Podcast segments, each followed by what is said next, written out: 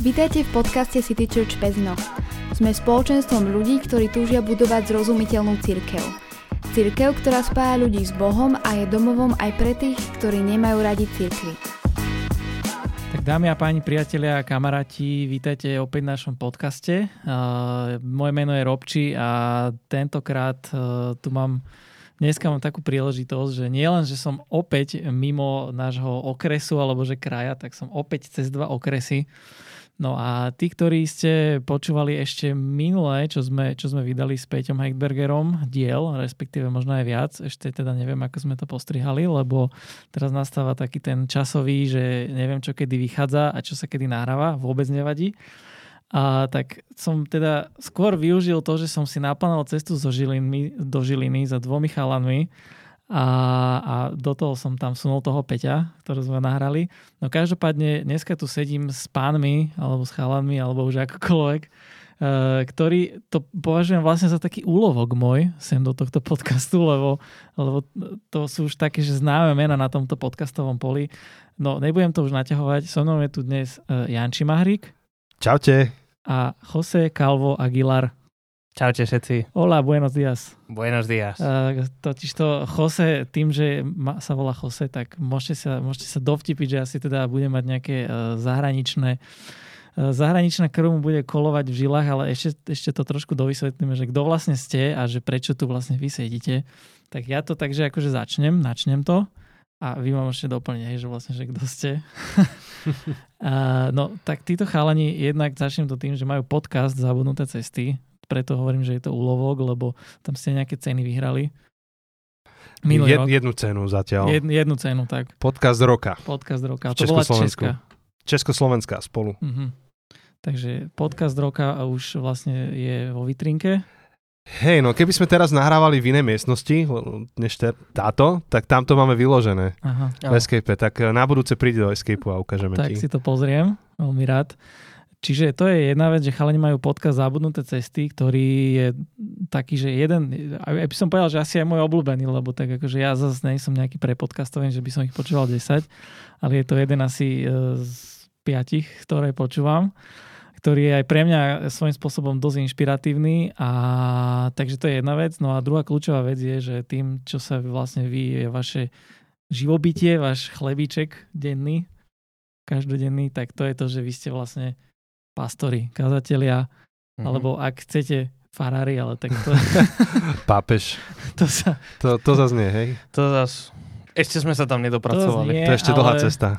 Ale s pápežom by som sa vedel rozprávať, lebo on je z Argentíny a tam rozprávajú po španielsky, takže by sme sa mohli porozprávať. Výborné. Tak neviem, či k tomu pápežovi to budeme smerovať, skôr to budeme smerovať na tej opačnej strane, keďže vlastne obidvaja ste z Cirkvi bratskej a ste tam vlastne ako pastori, kazatelia, alebo akýmkoľvek spôsobom to nazveme, tak to najčastejšie. A Jose, ty si vlastne čerstvo. Čerstvo, veľmi, veľmi. V tejto chvíli je to čo? 8 dní. 8 dní, wow. A ako sa cítiš po 8 dňoch? Je to veľký rozdiel? Oveľa svetejšie, akože to je neuveriteľné. Všetko sa mi zmenilo, môj život na ruby.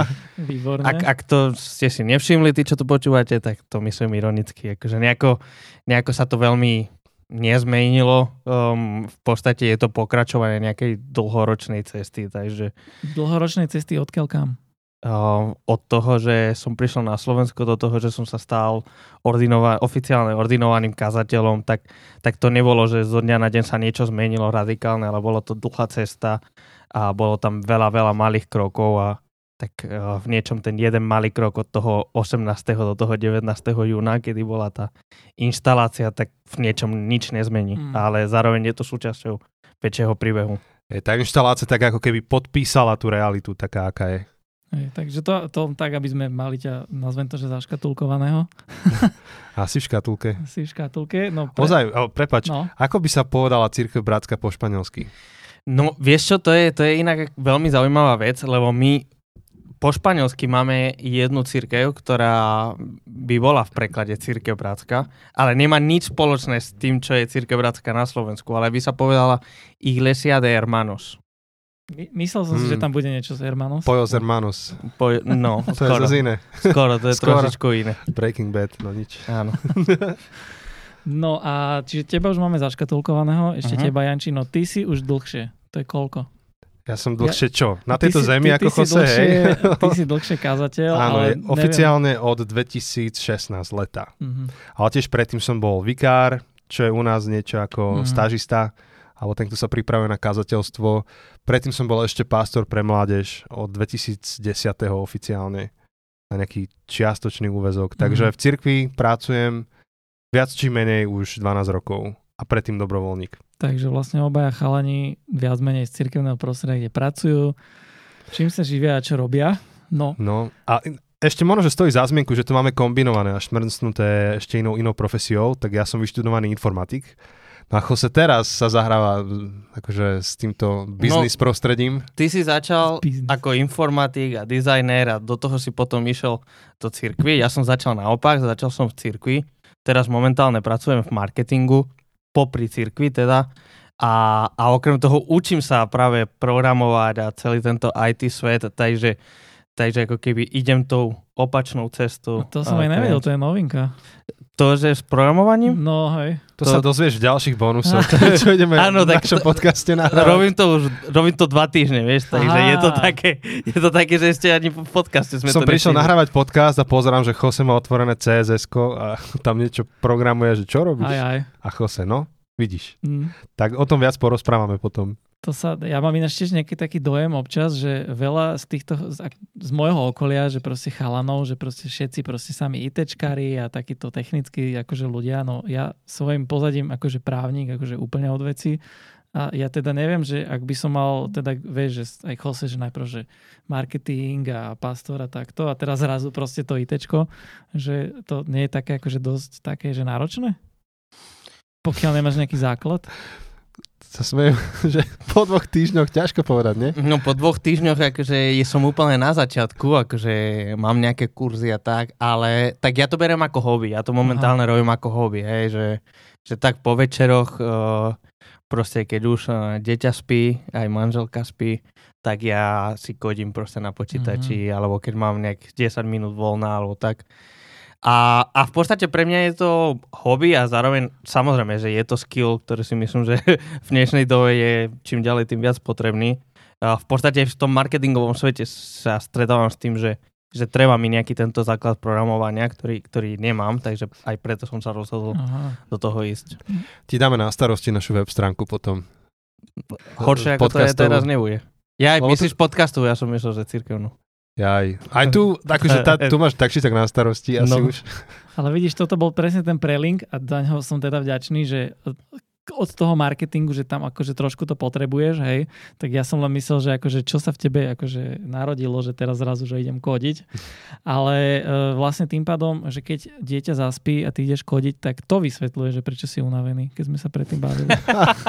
Tak tak nedá sa mi ísť spať o 9:00, akože to nejak moje telo nevie tak fungovať. Tak potom klobúk dolu, lebo to je taký teraz, že fun fact, že naše deti sú od seba 3 dní, myslím. No, hej. Naše staršie o 3 dní. Áno. A ja teda akože naozaj nemám chuť po tom, čo dieťa zaspí, ísť kodiť alebo robiť niečo takéto zmysluplné, takže klobúk dolu. To je moja jediná chvíľa, vieš, že pre mňa proste, aby som sa nejak realizoval, že, takže to je moja jediná chvíľka. A ešte je to taká chvíľka pokoja. Tak ja vtedy vyťahujem knihy. Teda snažím sa, pokiaľ ešte mozgová kapacita. To tiež to, ale keď pôjdem spať. To ja čítam. Tak koľko máš potom do toho spania? Ešte 3 hodiny? Či? No nie, tak väčšinou tak chodím hodinku a potom ešte si idem čítať. No, dobre, tak to neviem, ako by som ja dával. A to neznie to veľmi udržateľné, ale dobre. Dobre, ďakujem za ľudia, za aký si ty. Dobre, teraz... že poďme si zaramcovať to, že vlastne prečo som si vás ja pozval do toho nášho podcastu.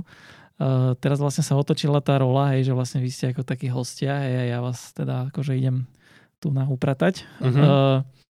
Držíme ti palce. Neviem, či ste na to vlastne zvyknutí, že či ste to už robili niekedy. Lebo vlastne vy si furt niekoho voláte. Hej, teraz tesne predtým, ako si prišiel, sme mali taký rozhovor. Možno, že druhýkrát. Nie som si istý.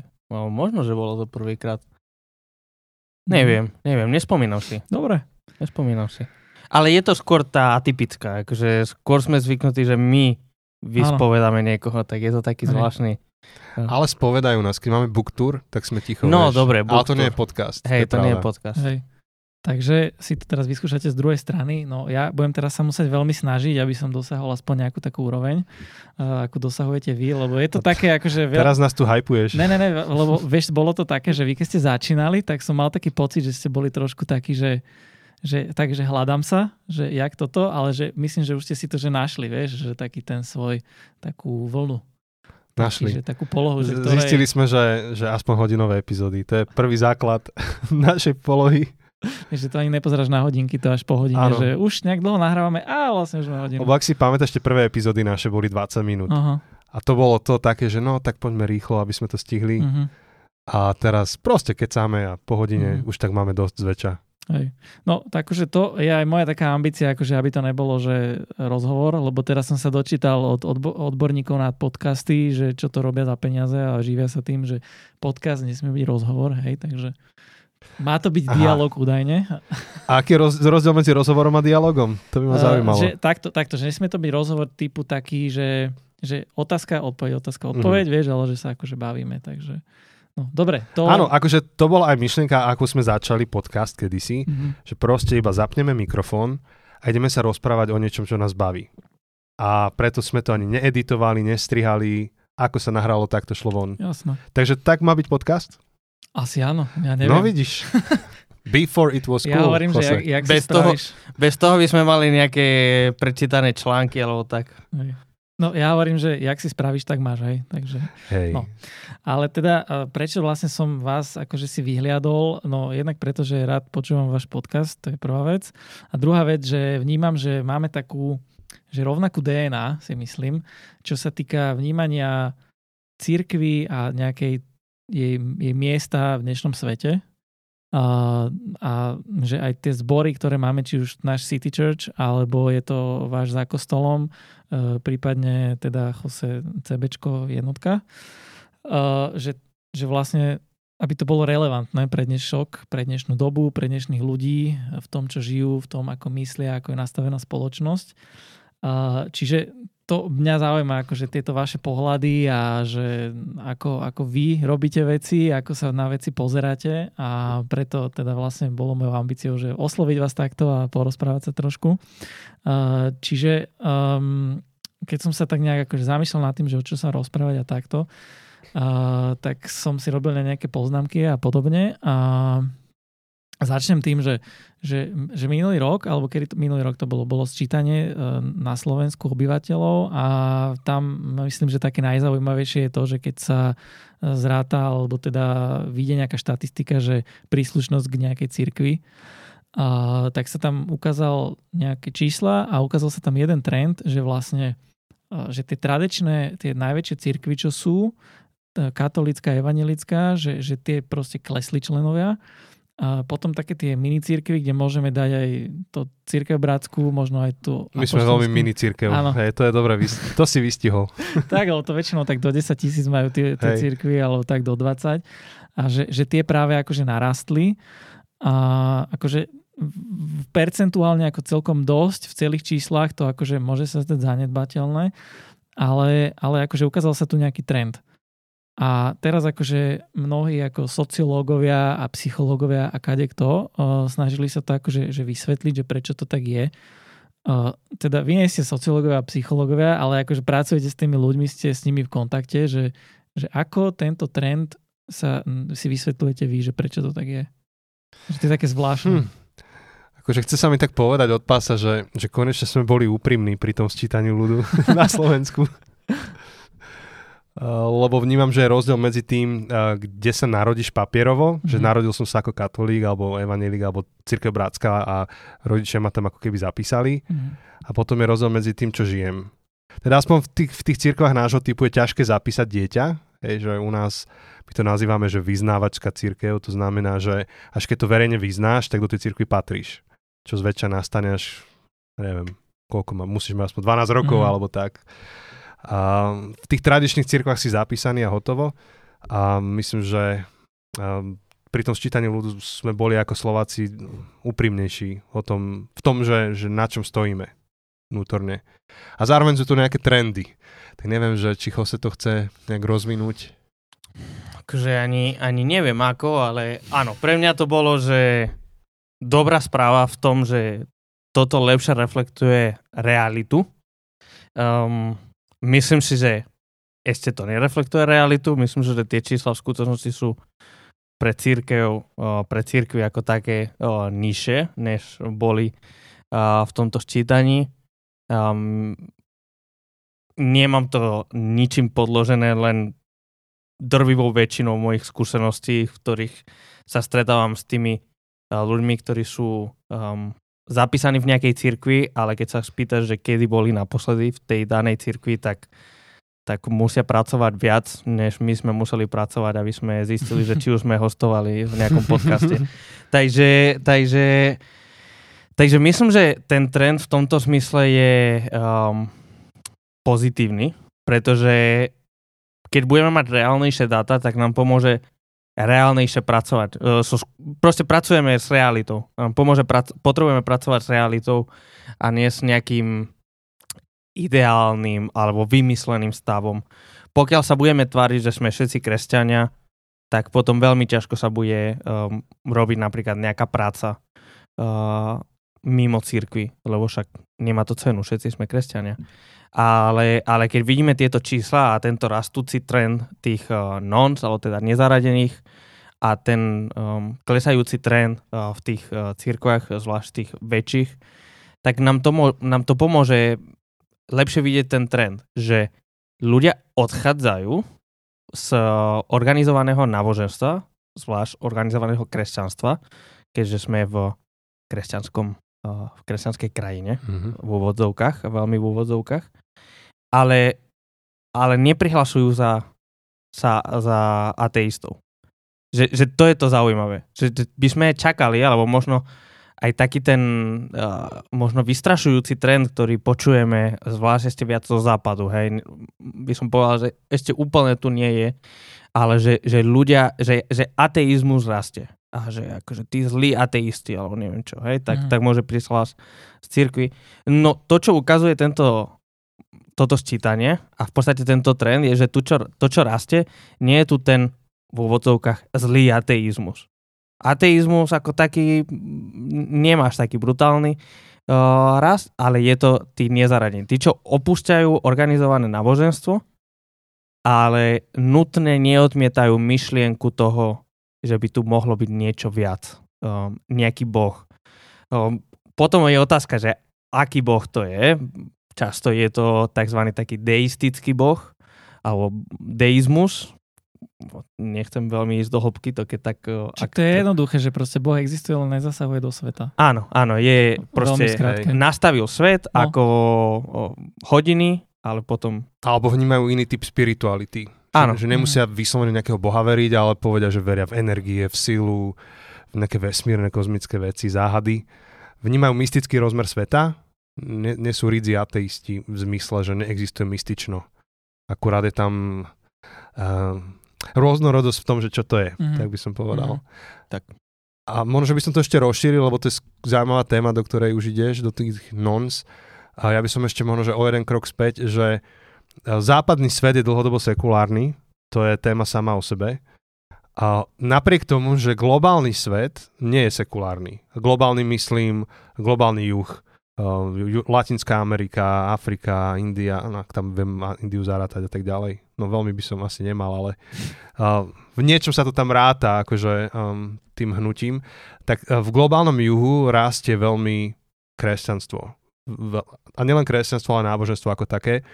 A podľa niektorých odhadov a výskumov v konečnom dôsledku, dajme tomu nejakých 50 rokov od teraz, sekularizmus zanikne.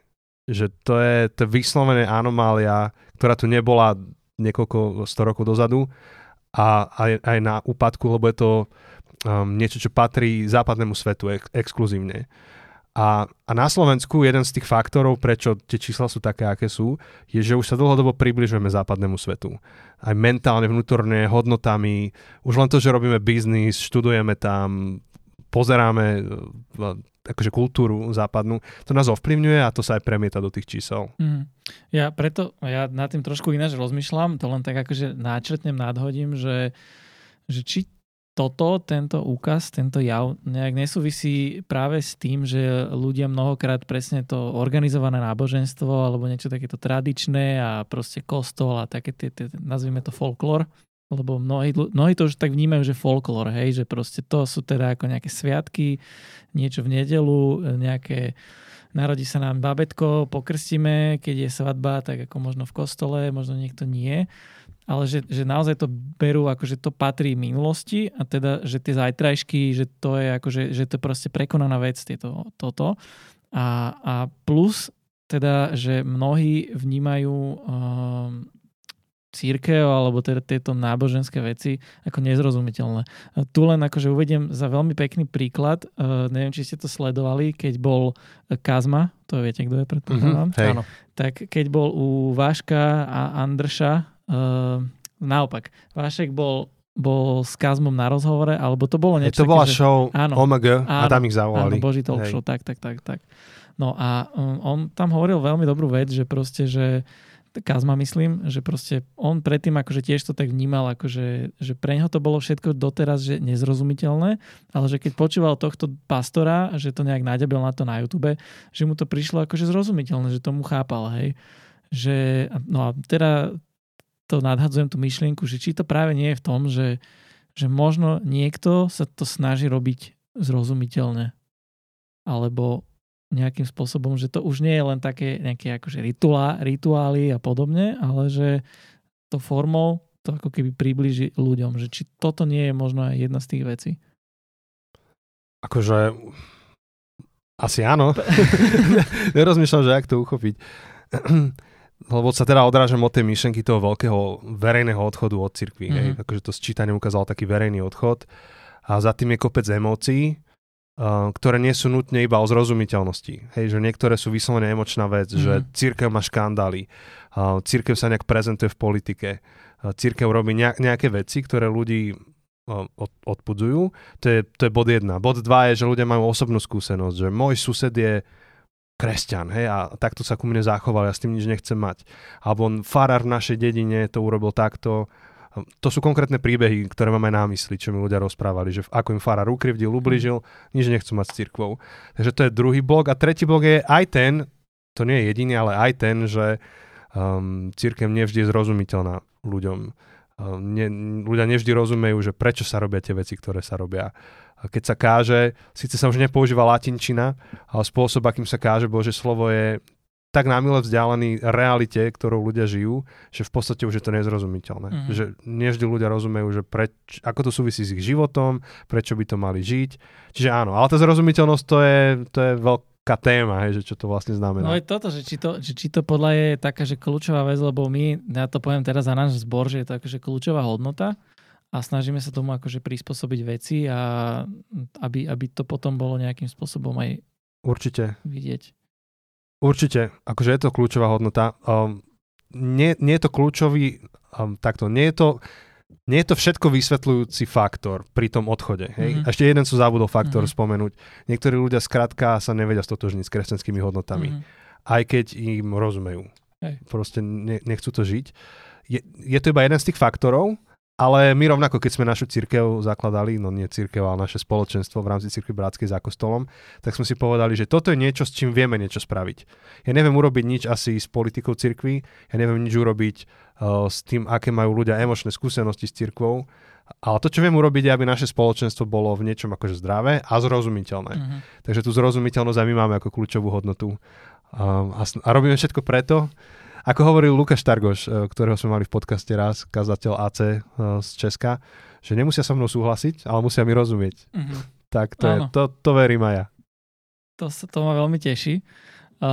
Ale teda už že konkrétne, keď si to rozmeníme na drobné, že čo si po tým predstavíš tú zrozumiteľnosť? Že je to len akože v tom, že ako rozprávame, alebo že tam je aj niečo iné? Mám odpoveď, alebo ako to, chcem aj Josému nechať priestor. Ako to pretavujete v tom, ako to robíte vy?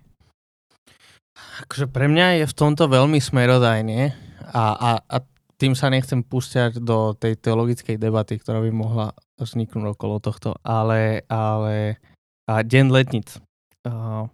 A práve teraz v našom zbore prechádzame skutkami a je tam jedna kľúčová vec, práve sa to snažím otvárať, takže preto to zahováram. Mm-hmm.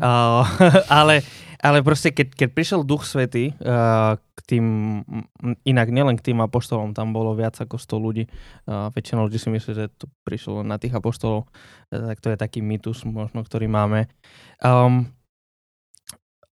Tam je napísané, že začali hovoriť inými jazykmi, tak, aby im rozumeli. Že napríklad aj potom tí ľudia, ktorí reagujú na to, že títo ľudia hovoria rôznymi jazykmi, ako je možné, že každý nás ich počuje hovoriť vo svojej materinskej reči, teda, že im rozumieme. Že je tam veľmi dôležité to, že aby mohli rozumieť tomu posolstvu. Samozrejme, to je kvôli tomu, že na ten deň letníc išli ľudia z celého sveta, alebo teda z celého poznaného sveta pre tú Európu, Áziu, Afriku. Všetci sa stretávali v Jeruzaleme, takže tam naozaj išli z rôznych národov, s rôznymi jazykmi, takže tam bolo kľúčové, aby každý mohol rozumieť to posolstvo vo svojom vlastnom jazyku. Dobre, my to dnes nemáme, že keď príde tu niekto do Žiliny, do našich zborov, tak 99,9% sú Slováci. Máme zopár zahraničných, pre ktorých máme prekladateľský set a podobné veci. Ale stále potrebujeme hovoriť tak, aby to bolo zrozumiteľné. Ja to vidím tak, že keď napríklad veľa pracujem aj s mladými ľuďmi, ktorí nemajú cirkevné pozadie, tak ja viem veľmi dobre, čo znamená vykúpenie, ospravedlnenie a podobné takéto cirkevné slovíčka, ktoré... To je kresťančina. Kresťančina. A ja rozumiem kresťančine... Alebo kanančina ešte sa dá. Výborné. Ja viem hovoriť po kresťanských úvodovkách. Ale ak budem takto hovoriť, tak ten mladý chalan, ktorý práve chodí na našu mládež, alebo ktorý ide teraz na kemp, on nebude vedieť, čo Ježiš pre neho urobil. A nebude môcť urobiť rozhodnutie, či doľava alebo doprava, keď tomu nerozumie. Preto tá zrozumiteľnosť je kľúčová, lebo možno máme pocit, že ľudia odmietajú naše posolstvo, pretože odmietajú Krista. Ale mám pocit, že veľmi často sa stáva, že oni neodmietajú Krista, oni odmietajú niečomu, čomu nerozumejú. Odmietajú to, čo sme im povedali. Lebo ja viem, aké je to nerozumieť. Ja si pamätám, keď som tu prišiel a proste keď som sedel, som nevedel po slovensky, ja som sedel a niekto okolo mňa mal rozhovor po slovensky. A ja som vedel, že absolútne nerozumiem, o čom sa rozprávajú okolo mňa. Ja viem, aký je ten pocit stratenosti v tej chvíli. Že sa cítiš úplne stratený. To hovorí vám moja manželka... Takto my s bratom, keď sa stretneme, my automaticky prepneme a hovoríme o počítačoch, o zvukových týchto procesoroch rôznych a naše ženy sú učiteľky, učia úplne iné veci, tak oni hovoria, že sa strácajú. Vždy sa strátia, keď o tom hovoríme. A to nie, že by nerozumeli slovám, ktoré vychádzajú z našich úst, ale nejak sa im to nespája s ničím. Nemajú ten background. Vôbec, presne. No. Oni rozumejú, čo znamená. No a nejdem do toho. Proste rozumejú jednotlivým slovám, nerozumejú, čo točíme. Áno, čiže preto tá zrozumiteľnosť nikdy to nie je abstraktný pojem. Je to veľmi konkrétne, že ja si predstavujem konkrétnych ľudí, ktorých poznám a ktorí nemajú to kresťanské prostredie, to cirkevné pozadie. A moja otázka je, dobre, ja som presvedčený, že mám pre nich nejakú dobrú správu, doslova. Ako im to prezentovať tak, aby tomu rozumeli? A som presvedčený, že prví apoštolovia, prví učeníci svoje posolstvo nie že prispôsobovali, ale hovorili to tak, aby to bolo zrozumiteľné. Napríklad, keď Peter hovorí v jednej z tých svojich kázní, v knihe Skutkov, hovorí, že nie je iného mena dané ľuďom pod nebom, v ktorom môžeme byť spasení, len meno Ježiš. A nám sa to zdá ako také veľmi kresťanská fráza, ale v skutočnosti to bol politický slogan císara. Císar mal svojich vo svojich billboardoch, keď to tak povieme, obrazné. Si predstavme Masterixa a Obelixa, ak to tesajú do steny. Áno, tak predstavme si to tak, že proste, alebo fráza, že Ježiš je král, Ježiš je pán. Toto všetko boli politické slogany Rímskej ríše a rímskeho císara, ktorý o sebe hovoril, že v nikom inom nie je spasenie len v císarovi. A toto všetko používajú apoštoli, aby svoju dobrú správu dali ľuďom. Ľudia vedeli veľmi dobre, čo to znamená, že Ježiš je pán. Vedeli, že to je absolútne v kontraste s tým, že císar je pán. Oni tomu vedeli, mohli rozumieť. To je ako keby dnes sme používali ako kresťanské slogany, že ľudia si zaslúžia istoty. Alebo kilečko pre kresťanov. Akože toto... Pre spasených. V podstate dnes, keď povieme kilečko, tak všetci vieme, čo to znamená. Všetci si to prepojíme s niečím. Rovnako pre nich fráza, hej? Rozumiete? Že alebo, počkaj, Evanjelium by vieš, čo mohlo byť? Že nebojte sa, bude dobre. Áno. Vieš? Áno. Nevestičky. Presne, a toto sú všetko frázy, ktoré my veľmi dobre poznáme. Sú súčasťou, dajme tomu, že pop kultúry. Rovnako tie frázy, že Ježiš je pán, pre nich by veľmi rezonovali s pop kultúrou svojej doby. A v tom ja napríklad vidím obrovskú zrozumiteľnosť tej prvej cirkvi a obrovským príkladom pre nás.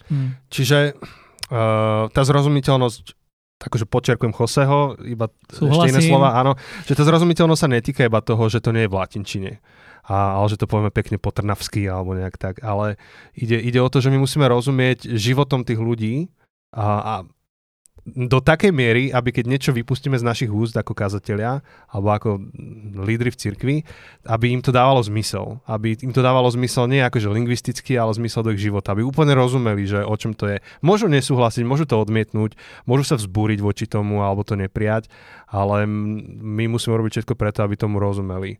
A tam častokrát žiaľ ako cirkev zlyhávame, že hovoríme frázy, ktoré sme počuli od otcov a títo počuli od ich otcov a 40 rokov dozadu to znelo úplne perfektne, úžasne, ale dnes sa to úplne míňa účinku. Takže to je jedna vec, akože v tom kázanom slove. A potom druhá vec tej zrozumiteľnosti aj v tom živote cirkvi. Pretože život cirkvi, verím, že neprebieha iba v nedeľu, keď kážem, ale prebieha celý týždeň. A častokrát ľudia nerozumejú, že prečo by mali robiť nejaké veci, že prečo by mali dať nejaký peniaz do cirkvi, alebo prečo by sa mali zapájať v týždni do nejakej komunity, že mohli by mať pocit, že to cirkev vymyslela preto, aby ľudí manipulovala, kontrolovala, ovládala, vyciciavala a zveľaďovala svoje majetky. A do nejakej miery tá predstava je tam u ľudí preto, lebo nebolo im zrozumiteľne vysvetlené, ako sa toto všetko týka ich života tu a teraz. A tam tiež to, že v tom chceme byť zrozumiteľní, sa napríklad prejavuje v tom, že dookola vysvetľujeme ľuďom, že prečo robíme veci, ktoré robíme. Ideme spievať napríklad v nedeľu, tak povieme, že prečo ideme spievať. A aký to má význam, účel. Nepredpokladáme, že všetci tomu rozumejú. Keď hovoríme o peniazoch cirkvi, tak vysvetľujeme, že prečo ideme o nich hovoriť, ako sa to týka našich životov a tak ďalej. Čiže neustále vysvetľovať. Ja som si na to spomenul, ty si začal, presne si tam hovoril, že jak ten Peter proste sa snažil byť rozumiteľný, keď rozprával, tak ja som úplne minule, teda dovtedy som ten text z prvého listu Korinťanom, tak tomu nechápal a teraz ma tak ako nejak osvietilo, že Pavol tam hovoril, to bol, že poriadok na bohoslúžbách a takto a hovoril tam, že... Joj, krásny text. Vieš, ktorý... No poď, to ma teší. Ja len ako nebudem ho celý čítať, len poviem, že čo tam je, tak on proste hovoril, že ako mnohí, že tam hovorili akože v jazykoch, hej, to bola tá glosolália a takto a on hovoril, že chlapci akože tak nerobte to radšej, že takto to není dobré, lebo teda oni tomu nerozumejú tí, ktorí akože pokiaľ tam není niekto, kto to vykladá, tak tým pádom, ak tam niekto proste hovorí takto, tak tomu tí druhí nerozumejú a teda si myslia, že ste opití a podobne. A on tam potom hovorí v tej 14. kapitole v prvom liste Korinťanom v 19. hovorí, že ale na zhromaždení radšej chcem povedať 5 zrozumiteľných slov, aby som aj iných poučil než 10 000 slov darom jazykov. Absolútne, akože týmto veršom otváram prednášku, keď niekde prednášam o zrozumiteľnosti cirkvi, no. Že pre Pavla, a verím, že tým pánom pre Ducha Svätého, bola vysoká priorita to, aby noví ľudia rozumeli tomu, čo sa deje v cirkvi. A zároveň to aj odpovedá na otázku, ktorá sa celkom rieši, že pre koho je cirkev. Vyzerá to byť taká triviálna otázka a štrapná, že však tak pre koho, ale normálne sa to rieši, že pre koho je cirkev. Pre cirkevníkov, alebo to cirkevné zhromaždenie nedelné, že to pre cirkevníkov alebo pre nových ľudí. Samozrejme, že odpoveď bude aj, hej, ale niekedy máme takú tendenciu skôr si povedať, a to je len tu pre nás, a tí noví nech sa prispôsobia, však sa naučia. Vyslovene ja som začul už aj taký úvod ku kázni, trošku smutné na tom to, že to bola online kázeň, že asi ste tu nejaké takí, čo medzi nás nechodíte, akože tak pre vás to dnes nie je. A v princípe to bolo posolstvo toho úvodu a potom išla kázeň. Tak som si pomyslel, že no dobre, asi nerozumieme v zmyslu YouTube. Tak chcel vyučovať, no proste. Áno, tak nejako. Môže zobrať Zoom, no. Vieš, zavolať ľudí súkromne na Zoom, ale cirkev vo svojej podstate, tak ako ju Boh utvoril, alebo Ježiš naštartoval, je otvorené spoločenstvo, kde prichádzajú ľudia a majú počuť evanjelium a to musí byť zrozumiteľné. Ja to tiež vidím v tom takom, že mnohokrát, a už som sa aj s tým stretol, že niekto bol niekde pozvaný a tak, a teda, že odmietol, že nie, lebo že ja nie som taký a že proste, akože ja som proste ne, že ja som není dobrý človek a tak. A ja, že ale že v čom je problém, hej? Však Ježiš tiež povedal, že ako lekára potrebujú chorí, nezdraví a proste, že teda akože to vôbec není o tom, že teda vy by ste mali byť nejaký skvelý a že potom môžete prísť medzi tých kresťanov v tú nedelu, ináč teda akože pozor, lebo zle nedobre bude, keď tam prídu nejakí hriešnici, vieš, že... A pričom ešte, aby som to vrátil na pravú mieru alebo uviedol, akože sú niektoré texty, ktoré vyslovene sú pre kresťanov, keď ich kážeš, teda ak hovoríme o kázni. A napríklad Andy Stanley, americký pastor baptistický, je v tomto celkom majster, že on vie vždy uviesť tú kázeň tak, aby aj tí, ktorí sú povedzme, že neveriaci na návšteve, chápali, ako sa ich to týka, aj keď ten text je mierený na kresťanov. Vždy nejakou vtipnou, nejakou takou vetou povie, že asi ako majú načúvať teraz tej kázni. Ale to, čo on urobil jednou jednoduchou vetou, je to, že priznal a uvítal ich prítomnosť tých ľudí tam. Komunikuje, že si ich všímajú, že vedia o nich, že tam sú, že chcú, aby tam boli. Aj keď teraz toto akože bude direktívne smerované ako ku kresťanom. A podľa mňa to sú také nuancy, ktorým sa potrebujeme učiť. Som tiež úplne myslel na Andyho Stanleyho, keď si hovoril tú predošlú túto, vieš, o tých bohoslúžbách a tak, v nedelu, že aj tá jeho kniha, tá Deep and Wide, čo napísal, tak tam hovoril vlastne, že ak pristupujú aj k tomu konceptu nedelných bohoslúžieb, že aby proste to ľudí zaujalo, aby to nebolo nejaké proste, že dlhé a podobne, že toto sa mi na tom veľmi páčilo, že v tom tiež vidím práve tú zrozumiteľnosť, že akože teraz mať tam hovorené slovo, že hodinu a pol, tak to je celkom dosť. Že pre bežných ľudí, ktorí nie sú zvyknutí, alebo tak, že napríklad počúvať dlho, alebo niečo, že to môže byť presne také niečo, že sa tam necítia jednoducho dobre. Že možno aj v takých tých jednotlivých, takýchto drobnostiach, alebo v takých tých formálnostiach, že snažiť sa nejakú takú, no presne tú zrozumiteľnosť do toho pretaviť. Že tiež to vidím možno aj v takýchto detailíkoch. Určite. Ako to je jedna z vecí, ktorú sme napríklad zaviedli, aj na základe tejto knihy, že kedykoľvek otvárame program nejaký, tak povieme ľuďom, že koľko to bude trvať. A niektorí ľudia, ktorí už sú takí, nie že starí cirkevníci, to znie škaredo, ale takí, ktorí sú v cirkvi dlho, tak tomu úplne nerozumeli a pýtali sa, že prečo to oznámujeme ako nejakú strašne dôležitú vec. Tak presne im hovorím, že predstav si, že príde nový človek, ktorý si sem sadne, je závislý od toho, kedy mu ide autobus, má vnútorný stres, lebo nevie, ako to bude trvať dlho, lebo u katolíkov to trvá povedzme hodinu, u evanjelikov hodinu a pol, teraz si vymýšľam, hej. Povedzme ACčko má, koľko máte, 3 hodiny? Nie, srandujem. Hodina niečo možno. Ale tak. Vieš, on teraz rozmýšľa celý čas nad tým, že kedy skončíme a stihnem obed a ešte som dohodnutý niekam ísť a ty ho tým oslobodíš od týchto otázok. Tým, že mu povieš, že asi ako dlho to bude trvať a že rešpektuješ jeho čas, ktorý tam má. Takže áno, tá kniha je skvelá, dokonca aj v češtine. Myslím, že sa volá Neodolateľná cirkev. Vydala ju vydavateľstvo Návrat. Návrat sa volá? Ano. Ja ju mám v češtine, som ju čítal. Takže... Hey. Takže ak niekoho odradil ten anglický názov, tak je aj v češtine. Áno.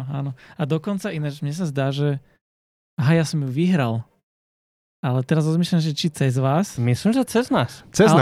Alebo ešte viem, že Exit, čo je spoločenstvo Bratislava City Church, takže že tam, teraz neviem. Asi by som to našiel v nejakom archíve.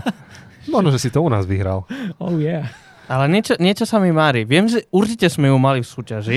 Keď sme mali tú sériu. Určite si u nás niečo vyhral, ale... To je aj promo na náš podcast. Akože, ak chcete vyhrávať knihy, tak počúvajte náš podcast a po každej sérii dávame, teraz najnovšie až 4 knihy dávame výhercom. No to som chcel na záver ešte vám urobiť reklamu, ale však dobre, môžete aj priebežne, není problém, samozrejme. Na záver takú 5 minútovú. Ešte k tomu, že teda ten sekularizmus sme spomínali, že to je ako, že teraz vzrastá a podobne a hodnoty a podobne, že tá Európa sa sekularizuje a podobne a naopak ten svet, vieš, že proste tá Ázia, poprípade Afrika, že tam to rastie. A toto ako vyčítate?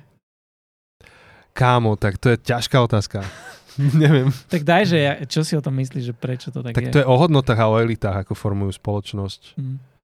A v podstate to, čo sa momentálne deje v západnej Európe a aj v USA, tak niektorí takí tí fenomenológovia popísali ako unikát historicky, že toto je prvá civilizácia, ktorá nedáva svojim občanom odpoveď na otázku, že kto sme, odkiaľ sme a kam ideme. Proste to sa udialo sa to osvietenstvom, prišlo to potom s nástupom akože celej moderný, postmoderný a vzniklo tu nejaké presvedčenie, že čím budeme vzdelanejší, tak tým menej náboženstva potrebujeme. Teraz prichádzame do obdobia postmoderný, kde nastala istá frustrácia, akože robím brutálne skratky, hej, sa to snažím vysvetliť. Nevadí, aspoň to bude zrozumiteľné. Nastala nejaká frustrácia z tej moderny, než to je Joseho expertíza. A aj okrem iného z toho dôvodu, že vo vrcholnom období toho, kde ľudia sa tak píšili, že stačí nám iba, že akože rozum, racionalita, vzdelávanie, tak nastali dve svetové vojny. Nastali koncentračné tábory, nastali úplné zverstvá. A v tom niekde sa zrodila taká skepsa z toho, že či naozaj človek stačí iba, keď premýšľa, či tam je niečo viacej. A celá postmoderná je reakcia na tú prehnanú modernú a je to taký návrat k spiritualite. Čo podľa mňa aj odzrkadluje tých nons, ktorí sa nehlásia k cirkvi, lebo z nej sú frustrovaní, ale tiež cítia, že ako tento svet je niečo viac. No a Európa sa nachádza tu. Celý svet nejakým spôsobom chápe, že tu niečo viac, treba kopať hlbšie a Európa tam ešte iba prichádza s Amerikou. Neviem, či odpovedám na tvoju otázku. No tak odpovedaš mi svojim názorom, že ako to ty čítaš. Takže... Hej, ale či som sa vyjadril k tomu, čo si sa pýtal. No pochopil som ťa, takže asi áno. Jose? Môžeš zopakovať otázku? Že nejaká tvoja domena tu je. No ja som sa pýtal na to, vieš, že proste náš svet, západný, Európa, Amerika, proste bohaté krajiny, tie vlastne tam je na zostupe sekularizmus a naopak krajiny smerom Ázia, Afrika, no poväčšinou Ázia, alebo teda, že nazvime to chudobnejšie, alebo teda geograficky vieme si to zaradiť, že tam práve naopak kresťania proste ide to hore. Že ako toto čítaš? Hej. Tak tam je to prepojené aj všetkých tých historických súvislostí, ako je to oslobodenie toho globálneho juhu od kolonializmu a teda od tých európskych a teda aj amerických kolónií, kedy v podstate tieto krajiny boli vykorisťované, boli zneužité. Takže v podstate ich vývoj sociologicky, psychologicky teda historicky je iný od toho globálneho severu, v ktorého súčasťou sme my. Samozrejme, to sklamanie z modernej doby, ktorá slúbila všeličo, že progres, že všetko bude dobré, že stačí dostatok technológie, vzdelávanie a proste svet bude v poriadku a nebudú vojny a tak to je jednoducho, ten mýtus už bol zničený dávno, preto sme v tej postmodernej, tak sa označuje väčšinou, že tá moderná doba je koniec prvej svetovej až začiatok druhej svetovej, a teda až koniec druhej svetovej, že ten optimizmus končil, keď sme objavili, alebo keď sa našli tie koncentráky, vtedy zomrel akýkoľvek optimizmus, že technika, technológia, vzdelávanie nám pomôže, lebo Nemcom nechýbalo nič z toho a pozrime, čo spravili. Ten juh je vyslobodený z veľkej časti z toho. Má úplne iný vývoj a tam práve prichádza kresťanstvo ako dobrou správou v smysle, že kresťanstvo uprednostňuje a vyzdvihuje obete. To je unikát v histórii. To akože dnes, v dnešnej dobe, byť obeťou je vlastne niečo cnostné. Vidíme to aj v sekulárnej sfére. Ten, čo je obeť, ten, čo je utlačaný, tak toho uprednostňujeme. Ale to je úplne novinka z pohľadu histórie. Ktorýkoľvek Ríman, keby povie, že ja som obeť, ty si môj utlačateľ a teda zaslúžim si rešpekt, byť povedal, že ty si úplne prepnutý, ešte idem ťa viac neužiť. Ešte idem viac zobrať to málo, čo máš. Takto sme pristupovali, takto ten sever pristupoval k juhu, k Afrike, k Ázii, k Latinskej Amerike. A oni prichádzajú oni sú v tej pozícii obete, globálne. A do toho prichádza niekto, kto im hovorí, že byť obeťou je vlastne cestou k víťazstvu. Uh-huh. Že poslední budú prví. Že tento Boh nie je najväčší utlačateľ, ale je Boh, ktorý zomiera, ktorý sa stáva najväčšou obeťou, aby dával život. Samozrejme, že pre nich to bude. Akože to je také až úplne, že čo sme iné čakali. Sme z nich robili dokonalé pole pre misijnú prácu. A tým vôbec nechcem ospravedlniť. Takže to, čo sa dialo tam, je veľké zlo a to, že si to Boh používa, tak to je veľký dar. Ale kresťanstvo je náboženstvo v úvodzovkách obete. A tým, ako sme ničili bohatstvo a kultúru globálneho juhu, tak sme tam pripravili dokonalú pôdu, aby kresťanstvo tam rastlo. Mm-hmm. Ja na to trochu nadviažem, lebo ja možno asi tak veľmi podobne nad tým rozmýšľam a to možno aj v súvislosti s tým, že aj s osobnou skúsenosťou, lebo mám taký aj to, čo tak vnímam na ľuďoch, aj možno na mladých ľuďoch, alebo tak všeobecne na ľuďoch, s ktorými som kedy mal tú česť sa rozprávať nejako, že keď máš proste dostatok všetkého, keď si proste zdravý, máš peniaze, proste ako nič ti naozaj nechýba, že nemáš nejaké akože trable, hocičo, tak proste akože ty nepotrebuješ hľadať Boha, vieš, akože mám sa dobre, na čo by som potreboval veriť v Boha, hej. Možno OK, že, lebo keď zomriem, tak treba to mať nejak poriešené, že čo potom, ale vieš, tak to je ešte ďaleko, hej, to dnes ľudia neriešia, lebo žijeme tu a teraz a keď máme 20-30, tak neočakávam, že zomriem, hej. Takže keď sa mám dobre a nemám nejaké problémy, nejaký tlak z okolia, tak proste neriešim Boha a naopak proste tie spoločnosti, hej, že tam, kde je to najviac nejakým spôsobom utlačené, proste chudoba a tak, že tí ľudia nemajú takú tú úplnú spokojnosť, možno ako máme my v západnom svete, ale že je tam proste taký že hodne tlak a proste ty naozaj, že hľadáš Boha, že hľadáš to niekde inde ako na tomto svete a že tým pádom, keď sú tí ľudia naozaj, že otvorení, hľadajú, tak prirodzene to tam aj akože rastie. Dáva zmysel. Akože keď Ježiš hovoril, že ľahšie vôjde ťava uchom ihly, než bohatý do nebeského kráľovstva, tak nehovoril proti bohatým ľuďom. Tým nemyslel to, že bohatý, pretože je bohatý, tak nemôže byť akože v Božom kráľovstve. Iba hovoril to, že bohatstvo niekedy to komplikuje tú cestu. Neskomplikovalo ju Abrahamovi, ten bol mega bohatý, neskomplikovalo ju Dávidovi a mnohým ďalším, tí kráčali s Bohom, ale to naše bohatstvo, a my sme bohatí, hej, to si tiež treba povedať, že ako náhle žiješ na Slovensku a vlastníš bicykel, tak patríš medzi privilegovanú miliardu ľudí na svete. Čiže to nie je, že ty bohatý tuto na Mercedesoch, nie, ja s bicyklom proste už som bohatý v globálnom meradle, proste bohatým máme... Presne pre tie dôvody, čo si ty hovoril, to máme zložité s vierou, lebo si vystačíme sami. Na čo? Presne. že naše peniaze nie sú od Boha, sme si ich zarobili, sme šikovní, vieme kam ich vraziť, vieš, a moje zdravie nie je od Boha, mám proste dobrého doktora, ktorého som si zaplatil z vlastných peňazí a toľko vecí urobíš svojimi vlastnými rukami, až úplne ignoruješ tú realitu, že kámo, čiže ignoruješ tú duchovnú realitu.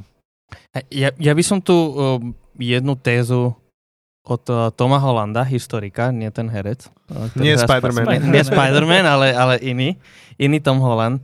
On v podstate je agnostik, on sa nehlási ku kresťanstvu, ale on v podstate skúma ako historik to, ako naša dnešná spoločnosť je, akokoľvek ju nazývame sekulárnou, ani sekulárnou nie je dobrý názov, ten lepší názov by bolo, že postkresťanskou, v smysle, že chce tie kresťanské hodnoty bez toho kresťanského príbehu.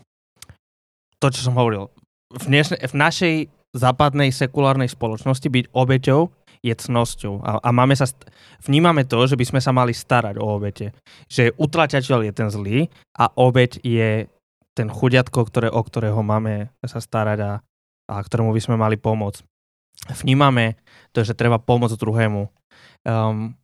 To je, ako som povedal predtým, to je absolútne kresťanské a to je absolútne cudzie pre ten svet, do ktorého prišlo evanjelium, do ktorého prišiel Ježiš. My si neuvedomujeme, ako veľmi veci ako ľudské práva sú založené na kresťanstve a nemohli existovať nebyť toho, že Európa bola kresťanským kontinentom. Že bolo založené na kresťanských hodnotách, akokoľvek sa zneužívali a veľmi sa zneužívali a akokoľvek sa používali pre vlastný zisk. Čiže aj keď je tá otázka kresťanstva dnes, tak nie je, presne ako hovoríš, nie je to len o tom, že dobre, čo sa stane, keď zomrem, lebo to úprimne väčšinu ľudí netrápi. Je málo ľudí a len nás to začne trápiť vtedy, keď ochorieme nejak vážne. Alebo keď už máš po 50-ke.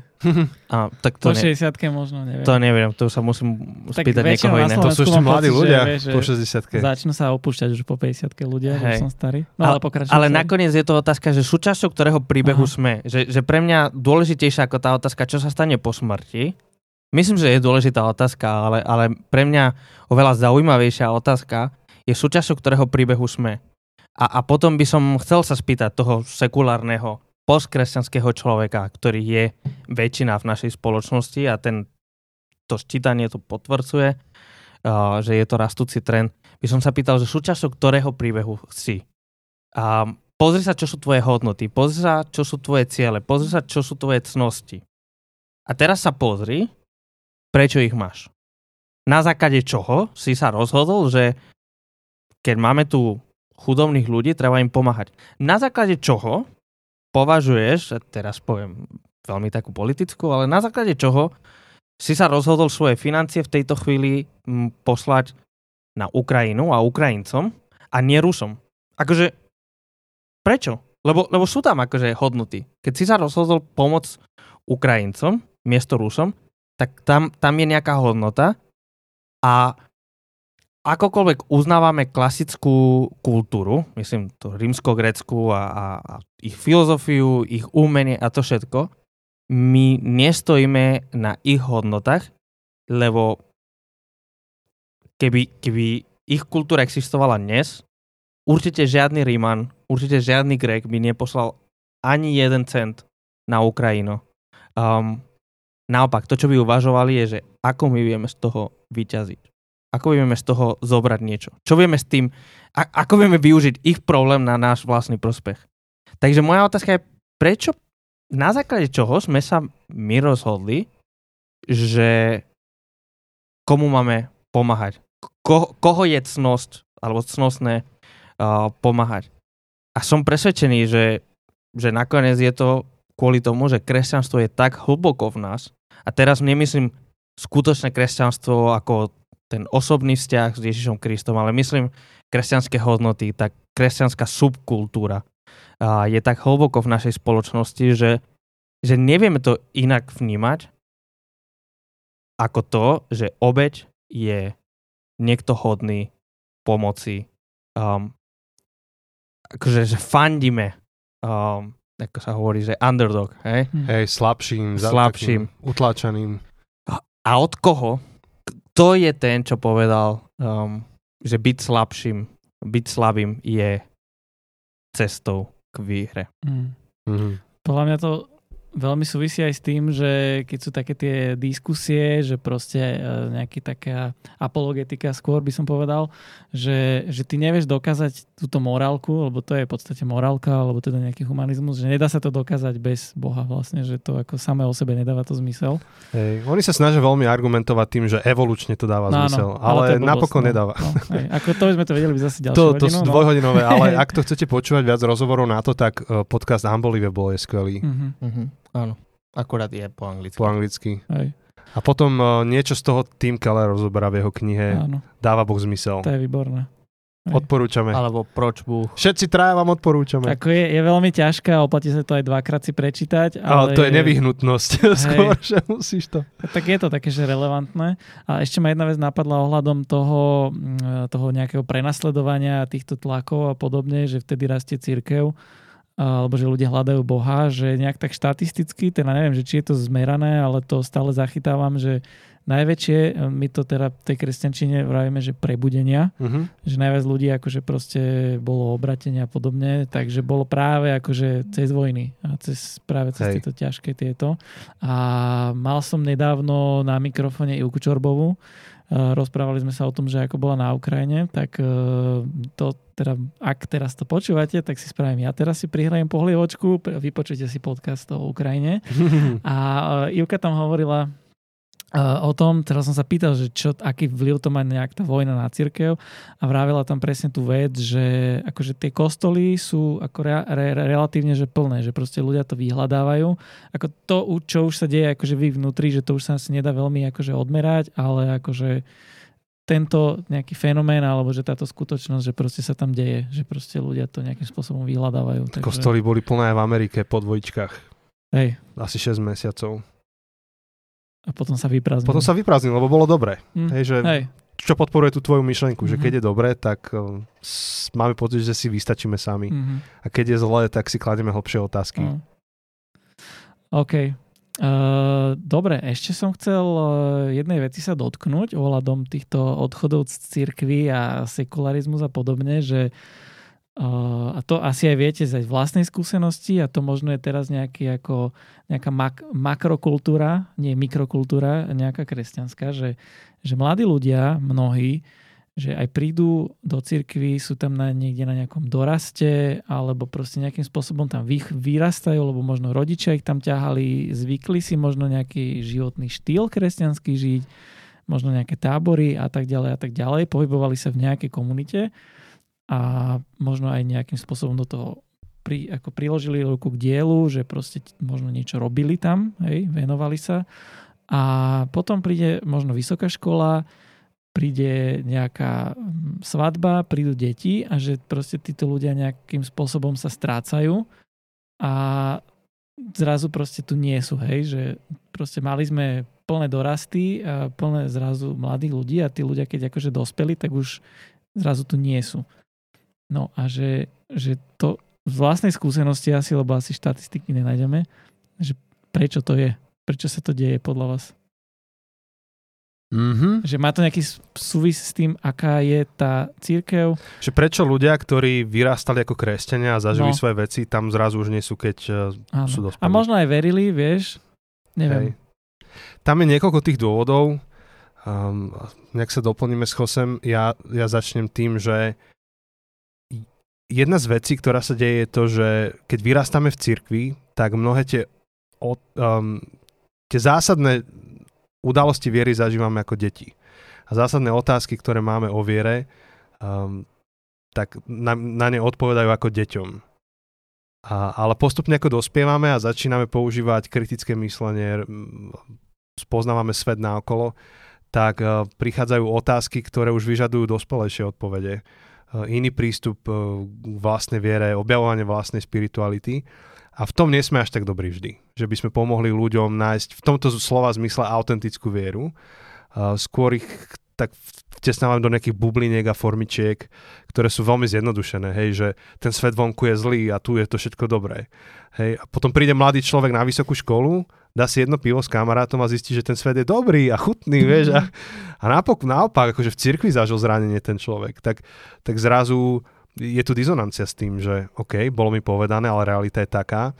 Alebo naopak, alebo druhá vec, povedia ti, že Biblia je od slova do slova pravdivá, čo je veľká téma, alebo verím, že je od slova do slova pravdivá, ale nie vždy správne čítame tie slova. Hej, že máme pocit, že je od slova do slova technickou príručkou k životu.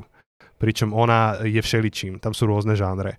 A teraz príde do sveta a je konfrontovaný s tým, že ako iní ľudia uvažujú o svete a že to ich uvažovanie v niečom reálne funguje, kým to cirkevné nie vždy, je, že tak kulháme. A tak ďalej. A nie vždy je dobrá cirkev v tom, ako pomôže ľuďom spracovať ich dospelosť veriaceho človeka. A potom ľudia odídu. Takže ty máš aj osobné skúsenosti ináč? Akože sám za seba, ja som požehnaný v tom, že som vyrastal v prostredí, ktoré mi pomohlo dobre spracovať moje dospievanie. Takže vždy, keď som prišiel s novými otázkami alebo s nejakými svojimi záležitosťami, tak nebolo na mne páchané násilie, ale bol nechaný priestor, poviem to po kresťansky, Duchu Svätému, aby pracoval v mojom živote. A moje okolie si dalo čo najväčšiu námahu odpovedať mi poctivo na otázky, ktoré si kladiem. Hej, čiže moje okolie, myslím konkrétne rodičov, mojich vedúcich dorastu, a tak ďalej. A nechali priestor mne, aby som sa ako človek rozvíjal a nebol som vtesnávaný do nejakej škatulky, formičky. Čo v tomto naozaj som zažil veľké požehnanie, ale videl som akože inde v mojom okolí aj pozitívne a negatívne, teda príklady tohto. Ja sa to preto pýtam, lebo ja mám čerstvú skúsenosť. Tú pozitívnu, hej? No, tú negatívnu. Či negatívnu. No, tak povedz ty o tej negatívnej. Jasné, tak... to je lepšie, keď tu niekto odtiaľ to povie, než keď za iných hovoríme. Hej, ako, lebo som sa chcel teda dať vám ten priestor, ale akože čerstvá skúsenosť, som bol teraz na stretávke zo strednej školy a som sa bavil s jedným spolužiakom, čo je vlastne fakt akože dobrý kamarát, len ako už sa nestretávame po škole, lebo tak už každý žije iné životy a v iných mestách sme, žijeme, bývame. A on presne akože bol aj z cirkevného prostredia a proste on hovoril, že on toľko, koľko on ministroval v kostole a tak, že akože to jak nikto, hej. Ale bavili sme sa, on mi to, ako on mal a mnohé proste presne také tie argumenty, že proste naozaj, že toto akože už nie. Že vôbec ma to akože a načo, hej, a jednoducho, a nejdem to teraz úplne akože, hej, že obsah toho rozhovoru, ale že presne to tam bolo, že on si jednoducho zažil tie veci a takto ďalej a potom proste prišli nejaké iné myšlienky, nejaké iné vnímanie a už akoby tá cirkev alebo neviem, kresťania proste mu na to nejak nekontrolovala a dávalo mu väčší zmysel proste to, čo ako z iného zdroja načerpal a to prijal za svoje, hej, že toto mu dáva zmysel. Mm-hmm. Takže to bolo také naozaj zaujímavé, že vidieť to akože live. Hej, live, oh no. Oh no, hej. A čiže to akože čerstvá skúsenosť moja. Hej. No. Čiže napríklad, vieš, deťom odpovieš, že takto deti vedeš k tomu, že modli sa a Pán Boh odpovie na tvoje modlitby, akože to veľmi akože čierno-bielo urobené. Ale potom už napríklad aj na mojich deťoch, už keď mali viac ako 6 rokov, tak oni same sa pýtali, že ako to je, že dneska som sa modlil, ale Pán Boh to neurobil. Mm-hmm. Pričom túto otázku si nekladli, keď mali 4 roky, proste sa pomodlili a hotovo. Mm. A teraz ako mu odpovieš tomu dieťaťu? Odpovieš mu iba tak, že proste nerieš, modli sa a hotovo. Alebo trošku s ním začneš pracovať. Akože na hlbších odpovediach. A takýchto tém je veľa a treba sa k ním neustále vrácať. Ináč tomu odpoviem, keď má to dieťa 9 rokov, inak keď 12. Veľmi je to podobné a to opäť si požičam od Andyho Stanleyho, ktorý povedal, že ako odpovieš dieťaťu na otázku, že odkiaľ pochádzajú deti. Mm. Závisí to od veku, v ktorom sa to pýta. Hej. A bolo by smutné, keby si 15-roční mysleli, že bocian nosí deti. A nechceš 3-ročnému vysvetľovať, ale 5-ročnému detaily. Hej? Takže veľmi podobne to je s tými otázkami o Bohu. A niektorí ľudia majú veľmi silné kritické myslenie a premýšľajú. A to je ich obdarovanie, ktoré im Boh dal, pretože to využívajú vo svojej práci. Nemohol by si mať lekárov, právnikov a mnohých iných akože bez kritického myslenia. Ale to sa potom ale aj premieta do ich spirituality, že tí ľudia rovnako ten svoj mozog a rozum používajú pri svojej viere. A tam potrebujeme im vytvoriť vhodné prostredie. No a to je jedna vec, teda to sú tie otázky. A druhé, že prečo ľudia potom, čo dospejú, zmiznú z cirkvi, je podľa mňa aj to, že cirkev nie je nastavená na to, aby tam vedeli fungovať. Akože rytmovo. Hej, žijeme v dobe, ktorá je zložitá, že musíš pracovať na smeny, musíš pracovať cez víkendy niekedy. Máš deti, ktoré proste kričia, plačú, v kostole neobsedia, proste iná doba, inak to funguje aj celé to vzdelávanie. A kým cirkev celkom dobre robí s mladými, proste ich naženie na jedno miesto a urobím program, tak nie až tak dobre vieme robiť s mladými rodinami. Tak, aby oni stíhali to tempo cirkvi. Pretože v mladé rodine ochorie jedno dieťa, ochorie druhé dieťa, ochorie tretie, potom si to znova zrotujú, potom zistia, že už neboli 2 mesiace v kostole kvôli chorobe. Zistili, že ten kostol už medzičasom prebral, teda v našom prípade preberáme série kázni, hej, že prebral 2 série kázni, z ktorých zachytili úvod a záver z jednej a z druhej, že zrazu sa cítia odveci, že a prečo by mali chodiť a čo z toho majú a sú ešte unavení a vyčerpaní. No a tu si myslím, že cirkev potrebuje zmeniť prístup. No. Takže napríklad preto sme aj zakladali za kostolom. Jeden z mojich silných motivov bolo vytvoriť také experimentálne prostredie, kde môžeme premýšľať nad tým, že aký rytmus by mala mať cirkev, kde sa dobre budú cítiť mladé rodiny, ktoré budú stíhať ten cirkevný život, bez toho, aby mali pocit, že sú outsideri a všetko sa točí iba okolo tých, ktorí majú na to čas. Hej. Mám k tomu jednu myšlienku, ale Jose, poď ty tvoje skúsenosti s odchodmi z cirkvi a v dozrievaní viery. Ja budem hovoriť trochu zo svojej skúsenosti a zároveň aj z nejakej... ja neviem, či poznáte tú knihu Sticky Faith. Poznám. Nie. OK. Tak Sticky Faith je... Máš domácu úlohu. je v niečom... je to súčasťou veľkého štúdia. V podstate je to vydaná veľké štúdia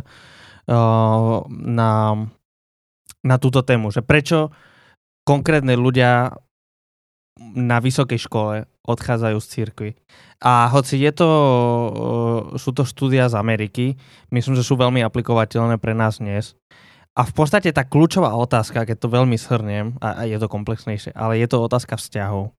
Je to otázka, akých vzťahov si vytvoríš v cirkvi a aké vzťahy máš v cirkvi. A pre mňa táto kniha veľmi rezonovala s mojou skúsenosťou, lebo to je v niečom môj príbeh.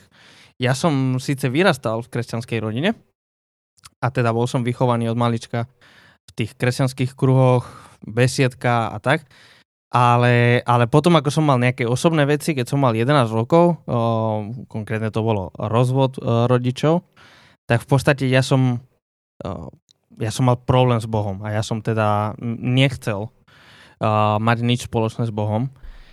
Ale stále som chodil každú nedeľu aj potom cez víkend na dorasty a na všetky tieto stretnutia.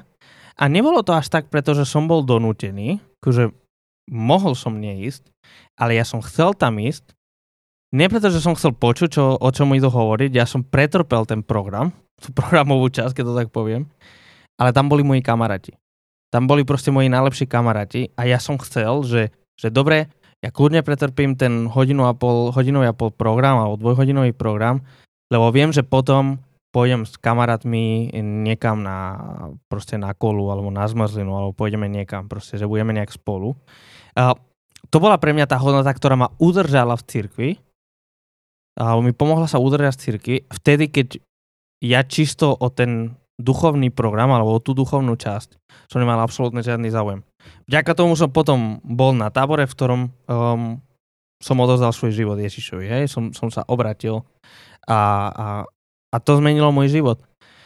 Nebyť tých vzťahov, nebyť tých konkrétnych chalanov, ktorí boli takí moji kamaráti, na ktorých som sa tešil, že pôjdeme proste budeme v sobotu spolu alebo cez týždeň sme boli spolu.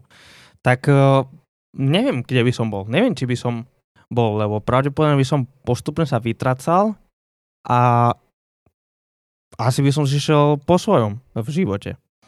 Čiže myslím si, že popri tých, akože tá dospelácká viera, tá viera 18+, ako my ju nazývame, ktorá si myslím, že je kľúčová téma a som presvedčený, že je veľmi dôležité robiť tieto aktualizácie v úvodzovkách, tak myslím, že tá otázka vzťahov Že nie je to jedna vec. Myslím, že tieto dve veci, a pravdepodobne sú aj iné, ale tieto dve veci možno vnímam ako také tie najkľúčovejšie, ktoré sa doplňajú a ktoré do veľkej časti určujú, čo spravia tí ľudia na vysokej škole, keď to tak zjednodušujem. Čo spravia, keď už nebudú mať ten rodičovský rodičovskú kontrolu. Ja by som to iba doplnil. Z tej Ameriky tá štúdia ešte hovorila, nie som si istý, či tá istá, alebo iba doplnková nejaká, hovorila, že o mnoho lepšie zvládajú prechod do dospelosti, čo sa týka viery, decká, ktoré vyrastali v zboroch, kde videli život viery starších ľudí, nie iba svojich rovesníkov. Čo niekedy robíme chybu, že tie cirkevné programy sú také uzavreté, že besiedka má iba svoje, dorast má svoje, mládež má svoje. Niekedy ten rozdiel medzi tým, ako sa robí mládežnícky program a potom to, čo sa deje v nedeľu, kde sú všetky generácie, je tak veľký, že tí mládežníci ani nechcú prísť na nedeľu, pretože to núda, hej, tak chodia iba na mládeže a tam vlastne sú izolovaní a zažívajú iba vieru a premýšľanie rovesníkov.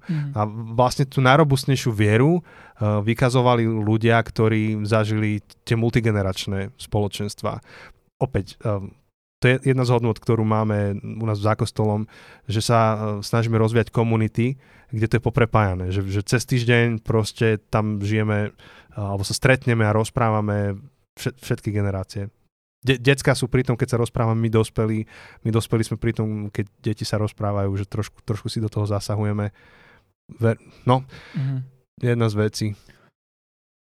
Jose ináč veľmi dobre mi nahral presne, lebo tá myšlienka, čo som chcel povedať, tak je to asi v podstate to, čo si povedal ty, len ja som to trošku ináč inými slovami možno pomenoval, teda by som to pomenoval inými slovami, že ako teraz ja nechcem zase že škatulkovať a tak, ale že z vlastného pozorovania nejak tak vnímam, že veľakrát proste, že tie zbory a tie cirkvi a toto, že o programoch a že to, akože ľudia, že niekde chodia, hej, to je, že jak do divadla. Ale že akože cirkev alebo ten zbor, ten funguje aj keď je zavreté. Vieš, že proste akože, že je zlé, napríklad keď bola že pandémia a v nedeľu neboli bohoslúžby, tak teraz, že akože koniec sveta, hej. Však ale akože zbor funguje ďalej, hej.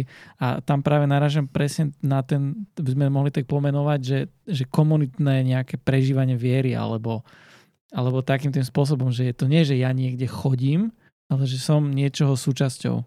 Že proste, že to nie je len tom, že prídem, tam proste prebehne nejaký program, nejaké bohoslúžby, OK, potom akože prehodím pár slov s niekým a idem domov, ale že možno aj práve to, že mám tam tých priateľov a že je to nejakým spôsobom pre mňa formujúce.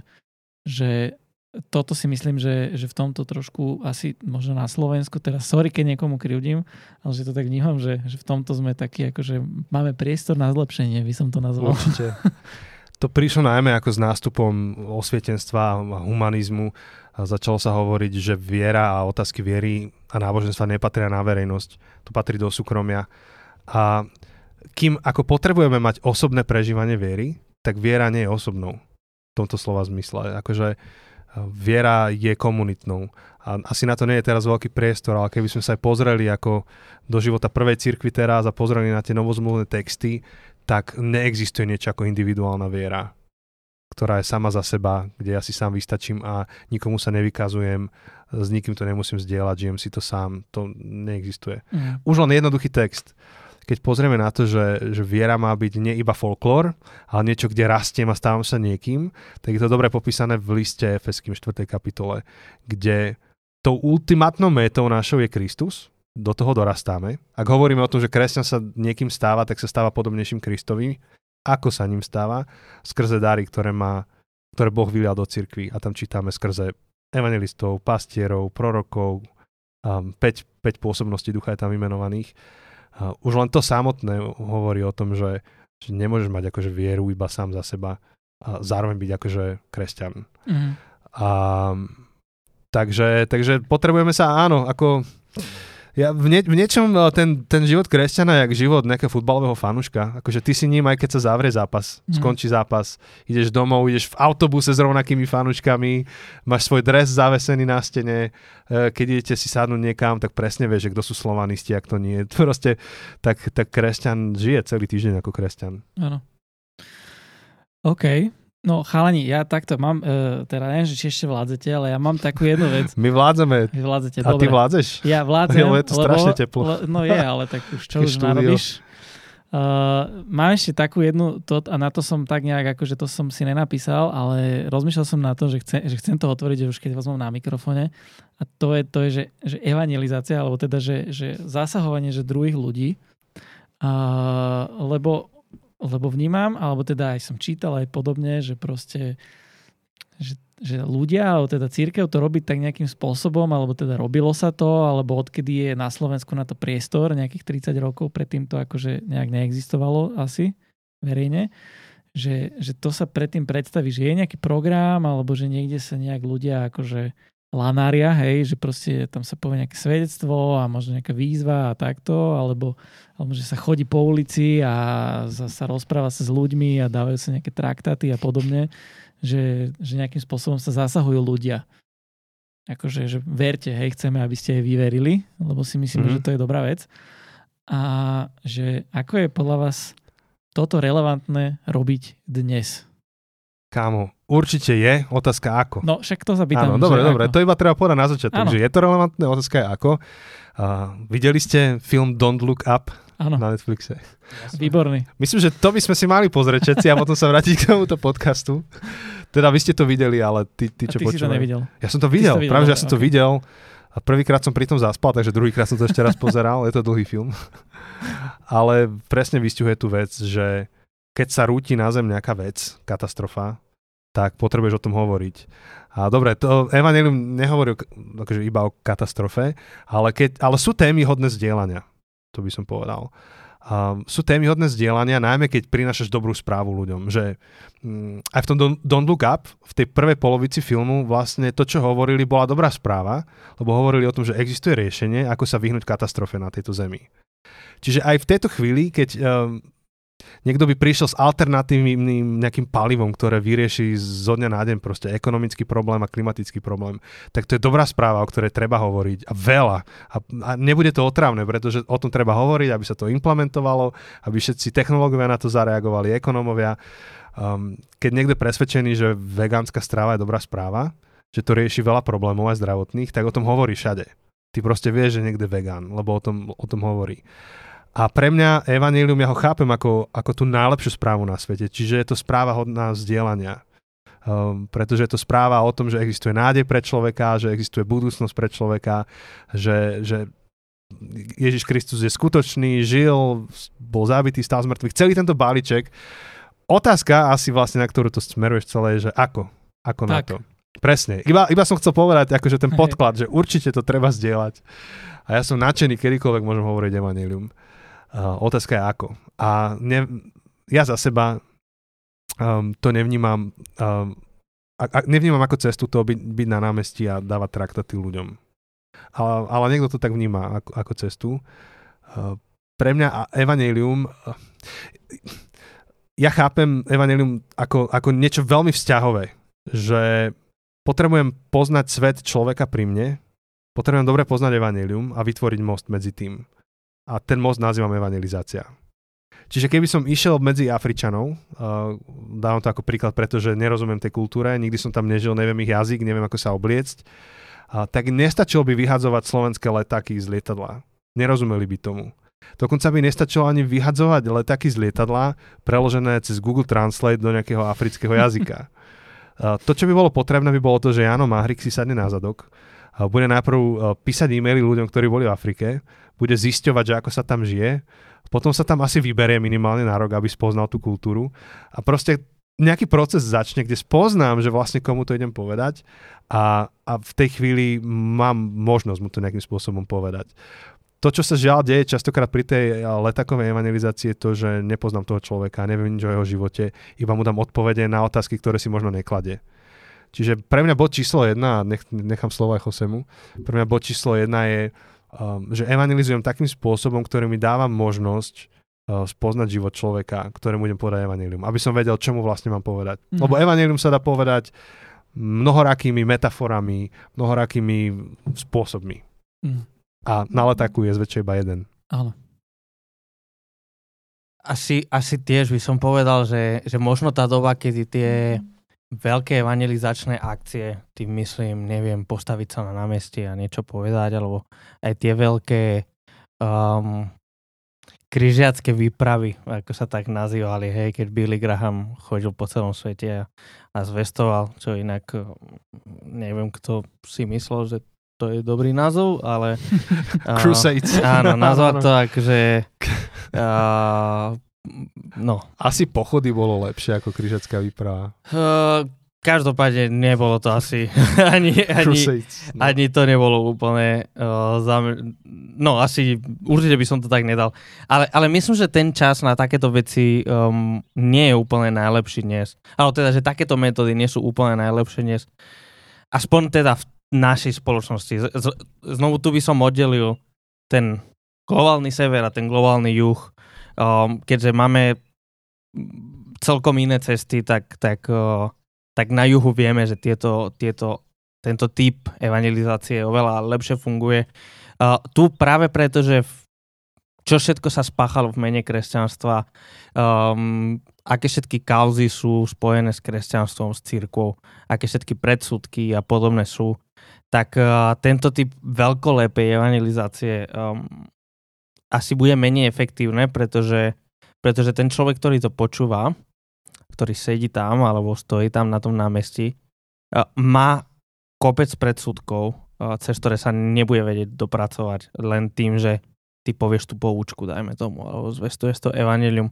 Preto si myslím, že dnešná doba oveľa viac ako kedykoľvek predtým, a nie, že predtým nebolo dôležité, ale oveľa viac ako kedykoľvek predtým požiaduje tie osobné vzťahy, naozaj to, čo Janči spomínal, sedieť, alebo to, čo sme spomínali aj v našom podcaste na tej sérii o evanjeliu, že čo hovoril Francis Schaeffer, že keby som mal hodinu, aby som zvestoval evanjelium človeku, tak prvých 55 minút by som sa pýtal otázky. Že jednoducho treba vytvoriť ten vzťah, tú dôveru, aby aj naozaj ten človek necítil, že ho ideš zlanariť do nejakej sekty, alebo že ideš mu tlačiť nejaké kaleravy. Jednak je tam tá otázka dôvery s tým človekom. Potom je tá otázka, že ten človek asi čo si počul, čo si zažil a má taký zmixovaný obraz kresťanstva na základe 1 500 000 vecí, tak treba najprv tie veci adresovať. Treba robiť tú tzv. Predevangelizačnú prax alebo predevangelizačnú prácu. V podstate v niečom je to odstránený prekážok, ktoré ten človek má, aby vôbec mohol počuť tú kresťanskú zvesť. Takže preto si myslím, že a keďže, teda aby som to ešte spresnil, keďže každý človek bude mať iné prekážky, preto si myslím, že tá veľká masová evangelizácia nebude v dnešnej dobe tak efektívna, pretože možno aj v tej veľkej reči môžeš adresovať nejaké prekážky a možno budeš schopný adresovať 20, 30, 50% toho publika, ktorý ťa počúva, ale ostáva tam kopec ľudí, ktorí majú iné prekážky, ktoré nie si schopný adresovať, lebo nemáš 30 hodín, aby si adresoval všetky prekážky a tým pádom to zvestovanie bude sčasti neefektívne. Mm. No, akože niekto zároveň môže povedať, že dobre, ale pokriem aspoň niekoho. Pokiaľ toto je to očakávanie, že pokriem aspoň niekoho zasiahnem, tak fajn. Len treba vedieť, že to tým pádom nie je jediný nástroj, ktorý mám použiť. Áno, môžem použiť letákovú evangelizáciu, ale musím rátať s tým, že efektivita bude 0,5%. A otázka je, či to za to stojí, či nie sú lepšie spôsoby. Uh-huh. Ja teraz neviem, že či urobím, že diabloho advokáta. Ale, urob, to je najlepšie. Ale nechcem to tak nazvať, lebo ako má to asi niečo do seba a teda akože nezastávam tu teraz žiaden názov, ale teda, že prístup, s ktorým som akože sa stretol, že vlastne, že prečo to my nerobíme aj takto, akože ideš po ulici a potom niekoho stretneš, spýtaš sa a tak, hej, že dáš sa s ním do reči. Lebo my neveríme v to, že vlastne to slovo že má moc, lebo že tak v Biblii sa píše, hej, že to proste má moc, hej, že ty keď to hovoríš, tak akože Duch Svätý niečo hovorí, teda že pôsobí a že tým pádom akože sa to oplatí takto robiť, lebo proste to nezávisí od teba a ty keď to povieš, tak vlastne to má moc a už si to akože žije svojim vlastným životom, že vlastne nie je to v tvojich rukách akože toho človeka získať. Vieš? Chápem ten argument. No. A zároveň ten argument trošku krýva, ak je takto vysvetlený, lebo potom by to znamenalo, že môžem prísť do Afriky, prevravieť slovensky na toho človeka. Povedal som mu evanjelium. Evanjelium má moc. A idem preč. No to už asi je extrém. Nie, ale že, ja to teraz odkrokujem. Aha. Tam povieš, že dobre, tak on ti nerozumel, čo hovoríš. Dobre, tak teraz je otázka, rozumie každý Slovák? Keď rozumiem len za to, že hovorím po slovensky. To sme riešili akože pri, už neviem, v ktorej epizóde to bolo, koľká je toto epizóda, ale to sme riešili pri tej zrozumiteľnosti cirkvi. Je cirkev zrozumiteľná Slovákovi len tým, že sa nehovorí latinsky? Vieš, nie je problém, že hovoríme veľa akože kresťanštinou a zistíš, že áno. No a takže tá bariéra, aby človek naozaj počul to Božie slovo, nie je iba v tom, že hovoríme tou istou rečou, ale či aj adresujeme ten istý problém, či hovoríme tými istými metaforami, či hovoríme o tom istom koncepte sveta. Že ty musíš prísť do príbehu toho človeka a prepojiť ho s Božím príbehom. A to sa nedá nejakou jednou poučkou. Nerobí to ani Pavol. Keď príde Pavol na Areopág, tak ako trávi čas na Areopágu? Čítame v skutkoch 17? Jose vie lepšie čísla. 17. V skutkoch 17 čítame, ako Pavol príde do Atén, má tam mať príhovor, má zdieľať evanjelium medzi filozofmi a ďalšími. Niekoľko dní predtým trávi čas s ľuďmi na tržnici, pýta sa ich, spoznáva ich. A potom, keď dá reč, tak prvú vec, ktorú robí v evangelizácii, je, že dá kultúrnu referenciu a cituje báseň nejakého básnika, by sme povedali, že toho svetského, sekulárneho.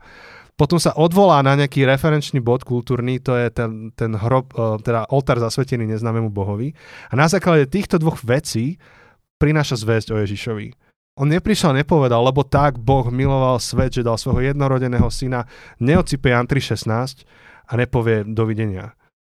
On si dal tú námahu spoznať tú kultúru, aby bol zrozumiteľný nielen akože lingvisticky, ale aj metaforou, svetonázorovo. A toto sa nedá urobiť. Proste iba minimálne sa to dá urobiť pri letakovej evangelizácii. Alebo iba pri takej náhodnej, že niekomu niečo...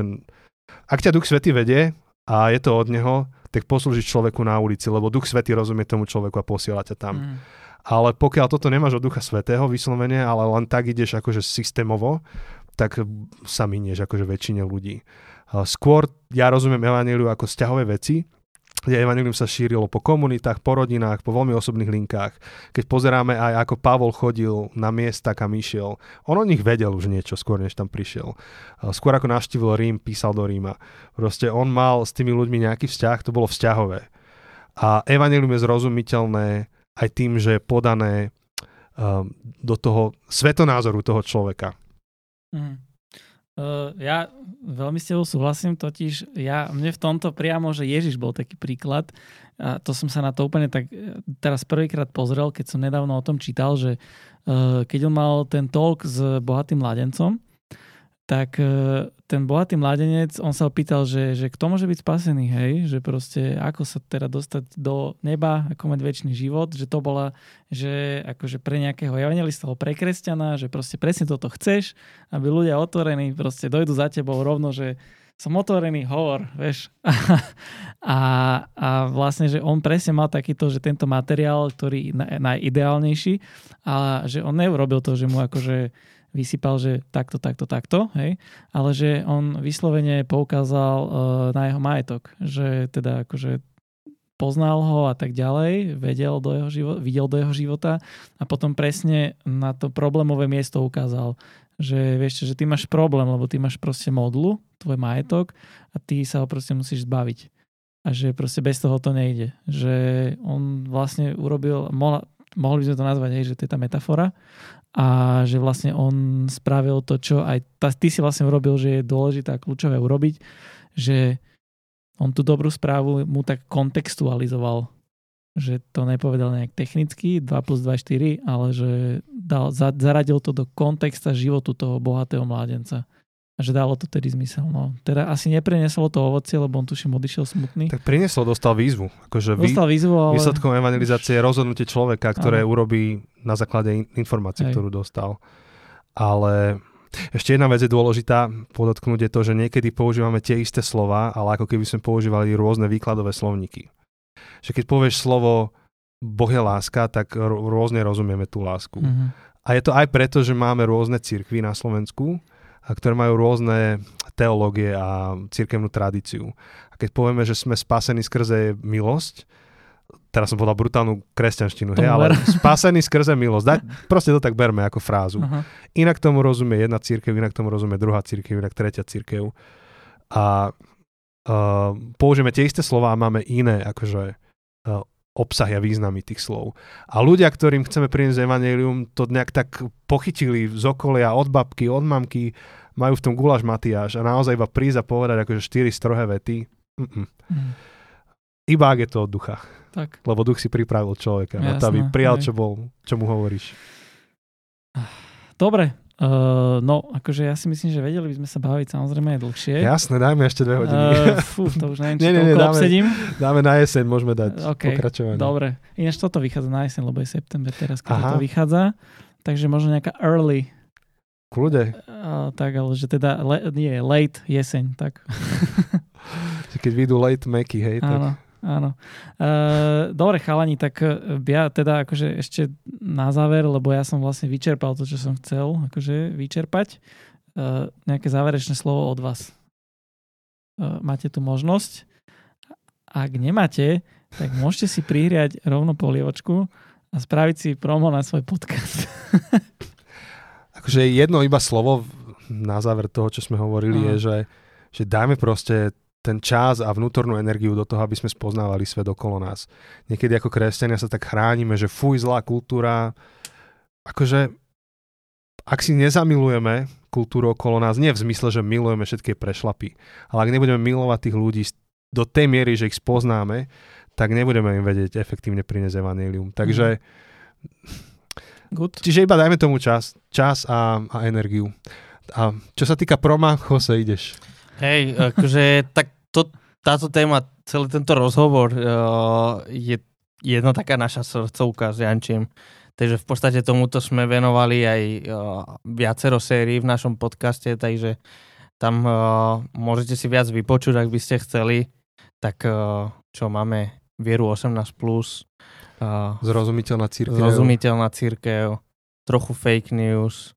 Paradox. Slepé ulice. Toto všetko trochu šťastie sa dotýka jednej, druhej časti toho, čo sme sa rozprávali. Alebo potom aj v našej knihe, v našej druhej knihe Prečo nechcem byť kresťan, tak tomu sa tiež venujeme. Takže všetko info si nájdete na zabudnutecesty.sk. A už dosť proma. Dobre, OK. Koľko chcete, toľko môžete.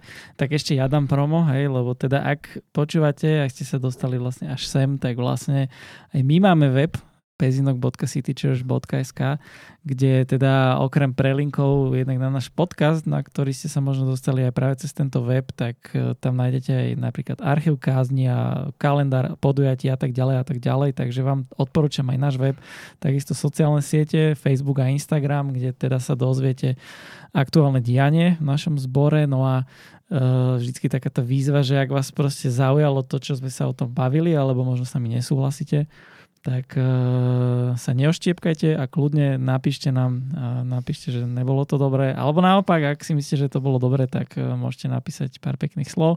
Poteší to nielen mňa, ale možno aj chalanov, taký ten pozitívny spätný feedback. Poteší. Takže nájdete nás aj na týchto komunikačných kanáloch. No a vlastne z mojej strany všetko. Takže Janči Mahrík a José Calvo Aguilar tu boli dnes s nami na podcaste. Chalania, vám veľmi ďakujem. Ďakujeme za pozvanie. My ďakujeme. Vlastne za pozvanie ja u vás som, takže to je také vzájomné. Presne. Takže ešte raz vďaka. No a s vami teda počujem sa pri nejakom ďalšom vydaní. Ešte to nemáme úplne rozplánované, ale teším sa na ďalšie podcasty. Takže majte sa krásne. Ahojte. Ahoj. Ahojte.